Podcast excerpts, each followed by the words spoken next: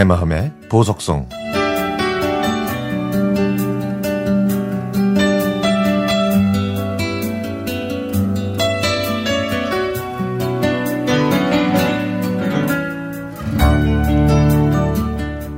제 음력 생일은 섣달 금음입니다. 얼마 전 설날 연휴에 늦잠을 자고 있는데 아침 8시쯤 요양원에 계신 엄마한테 전화가 왔습니다.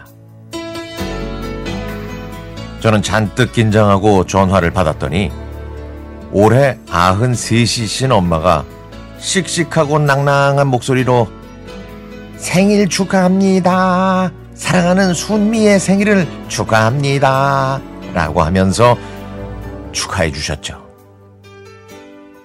엄마는 저한테 미역국은 먹었냐? 생일 케이크도 못 사줘서 미안하다.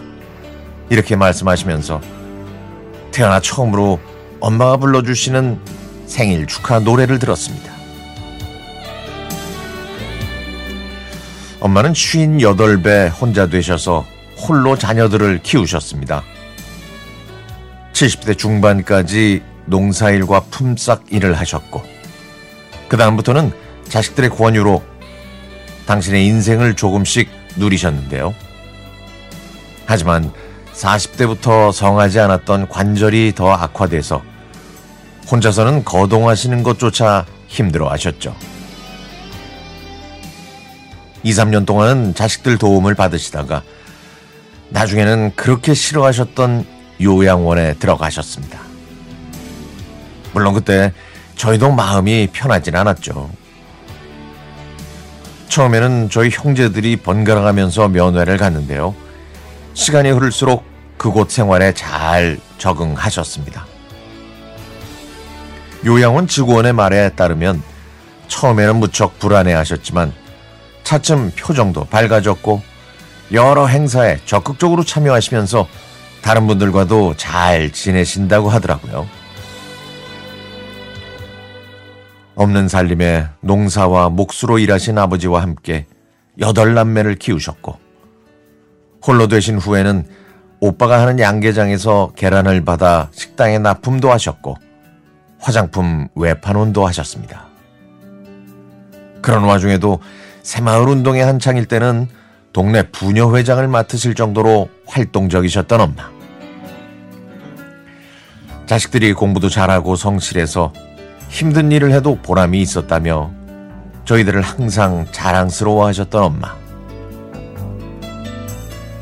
얼마 전에 둘째 언니는 엄마가 나이가 드실수록 얼굴이 편해지는 것 같, 편해지는 건 엄마가 인생을 바르게 살아오셔서 그런 것 같다고 하더군요. 저는 엄마와 통화할 때마다 면회가 허용될 때마다 마지막일 수 있다는 생각에 전화 음성을 녹음하고 얼굴을 잘 기억하고 있으려고 애쓰고 있습니다.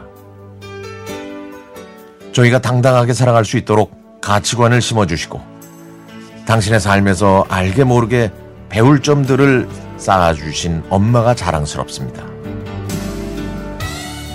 아흔이 넘은 연세에도 언제나 자애로운 모습으로 저희에게 귀감이 되는 엄마가 아름다운 인생을 살아온 것에 대해서 무한한 박수를 보내드립니다. 저도 이제 예순을 넘긴 엄마지만 저희 엄마처럼 인생을 희생하면서 여덟 남매를 키워낼 자신은 없네요. 그만큼 엄마의 용기와 노력에 존경을 표합니다.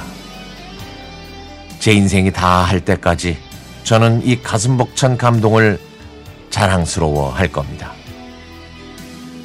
어머니, 진심으로 고맙습니다.